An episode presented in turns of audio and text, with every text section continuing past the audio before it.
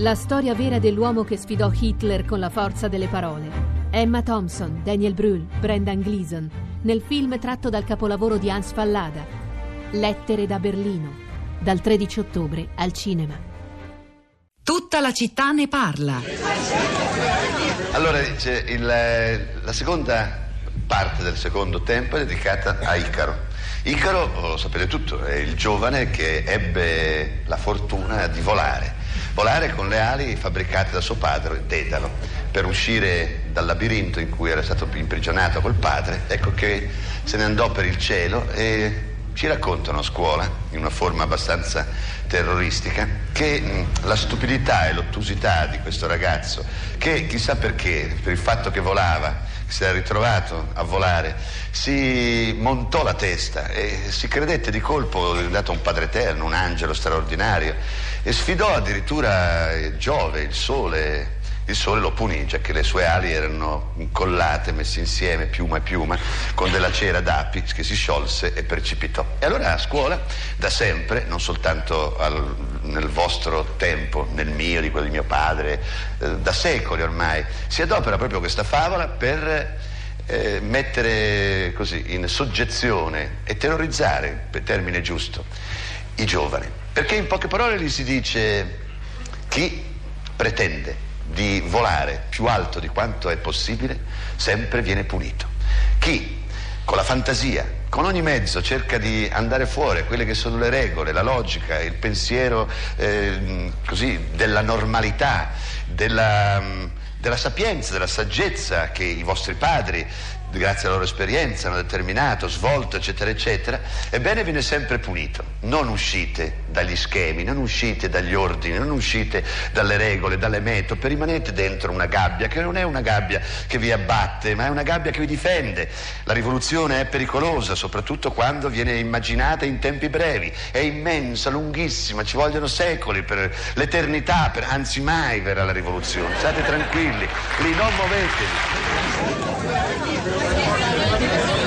Dedalo e Icaro, uno dei monologhi più rappresentati da Dario Fo, Dario Fo al quale continuano ad arrivare tributi e omaggi dei nostri ascoltatori. Eh, profondo cordoglio per la morte di Dario Fo, un ricordo di Franca Rame, coppia magnifica e lucida del teatro eh, italiano a scrivere eh, Paola e sicuramente adesso saremo più poveri. Ciao Dario, Salvatore da Palermo. Ricordo il messaggio di prima che mi è piaciuto molto perché davvero unisce anche il tema di oggi, un tema così scottante dal punto di vista sociale, che è un grande artista eh, come Dario Fo è sempre straniero. Florinda Fiamma, immagino che sui social network si siano alternate le reazioni al tema che stiamo ribattendo, il diritto di cittadinanza e, e la notizia della morte di Dario Fo. Esattamente Pietro, ma si sono alternate anche in, in un altro modo.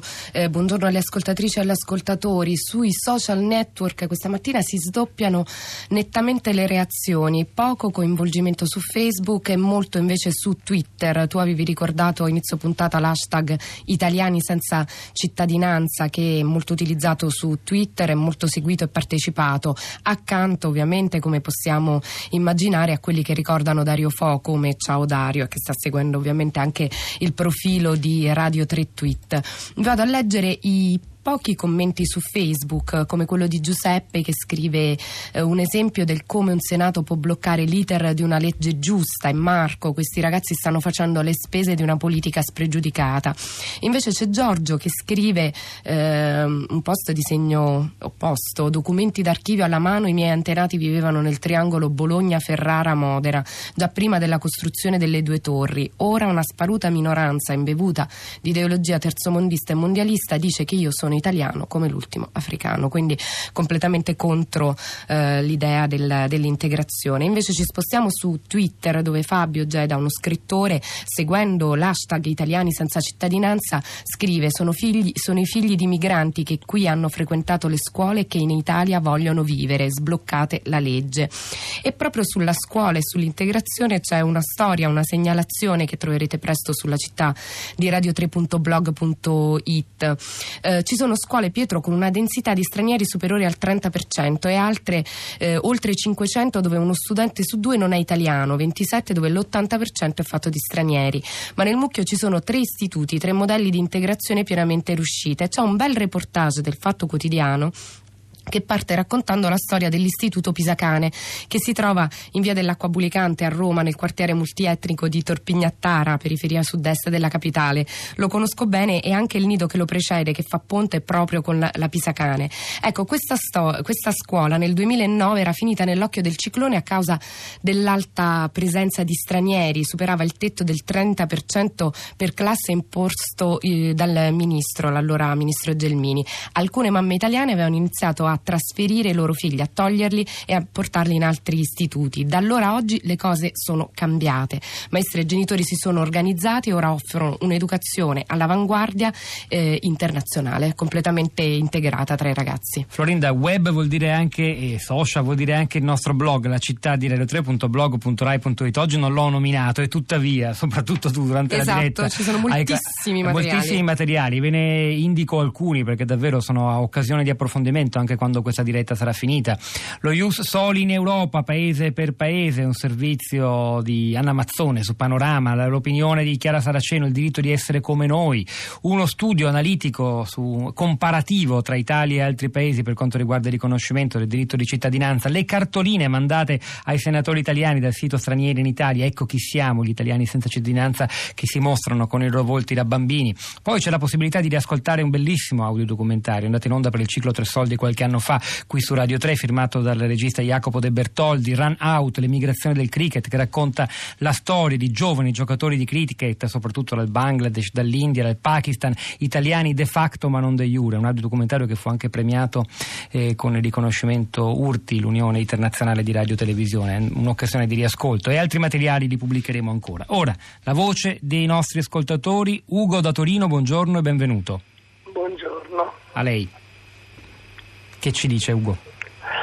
Niente, che stamattina l'argomento mi ha per l'ennesima volta stupito perché eh, consideriamo gli stranieri eh, evidentemente non persone, non, non, non umani, perché eh, dovrebbero ragionare come marziani, cioè sono degli alieni. Non è così.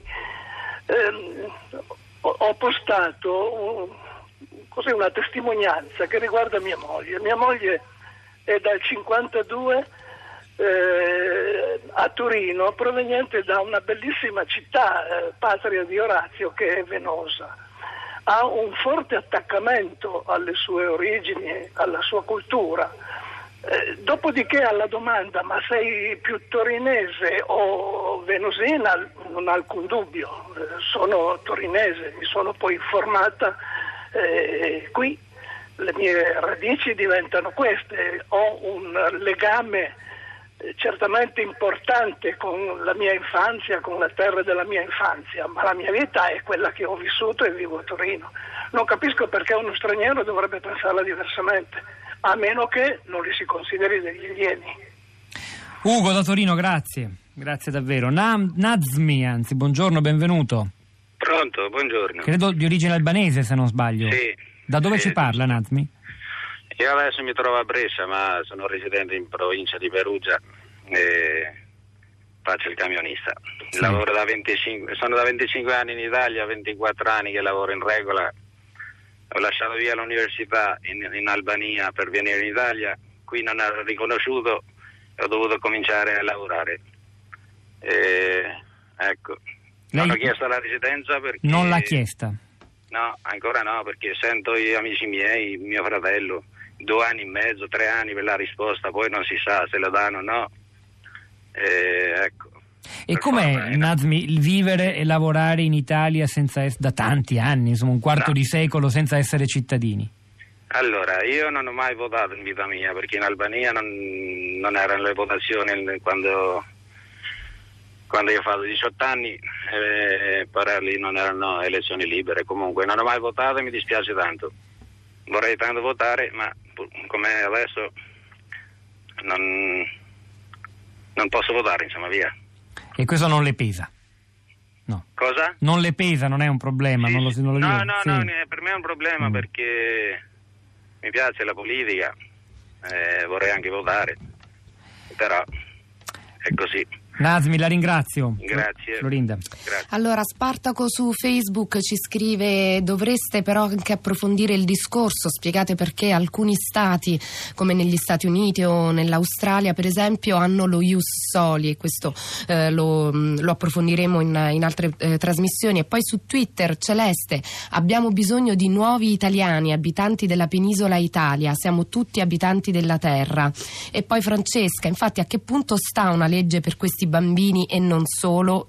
E poi Efisio, le lungaggini legislative non dipendono dalla Costituzione in sé, ma dalla volontà politica.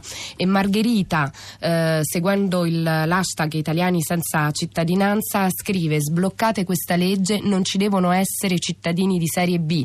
E Leonardo, oggi è il D-Day, tutti i tweet, ehm, oggi è il D-Day degli italiani senza cittadinanza, tutti al flash mob delle seconde generazioni. C'è un terzo ascoltatore, chiedo, no, ascoltatrice, no, non c'è, è caduta la linea, ne leggo un paio di messaggi però, non sono tutti d'accordo e allineati. Eh. C'è Franco, per esempio, che scrive la globalizzazione e la multietnicità convengono soltanto ai ricchi. Gli risponde idealmente Gilda in un messaggio che è subito sopra, da Bologna, senza lo Ius Soli resteremo soli e tristi. Senti, vorrei finire con questo tweet molto bello di Caterina che torna alla scuola. Eh, ho chiesto alla figlia di un amico marocchino, Uda, ci sono altri bambini stranieri nella tua classe? No, siamo tutti italiani.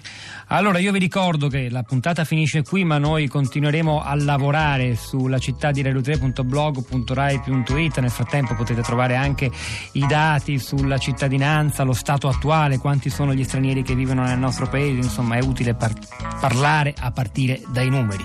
C'era Fabrizio Paccione oggi alla parte tecnica, Piero Pugliese alla regia, Pietro del Soldà e Florinda Fiamma a questi microfoni, Sara Sanzi, Cristina Faloci, la nostra curatrice Cristiana Castellotti che lasciano la linea a Radio Tremondo. Alle 11.30 verrà Radio 3 Scienza. Noi ci risentiamo domani mattina alle 10.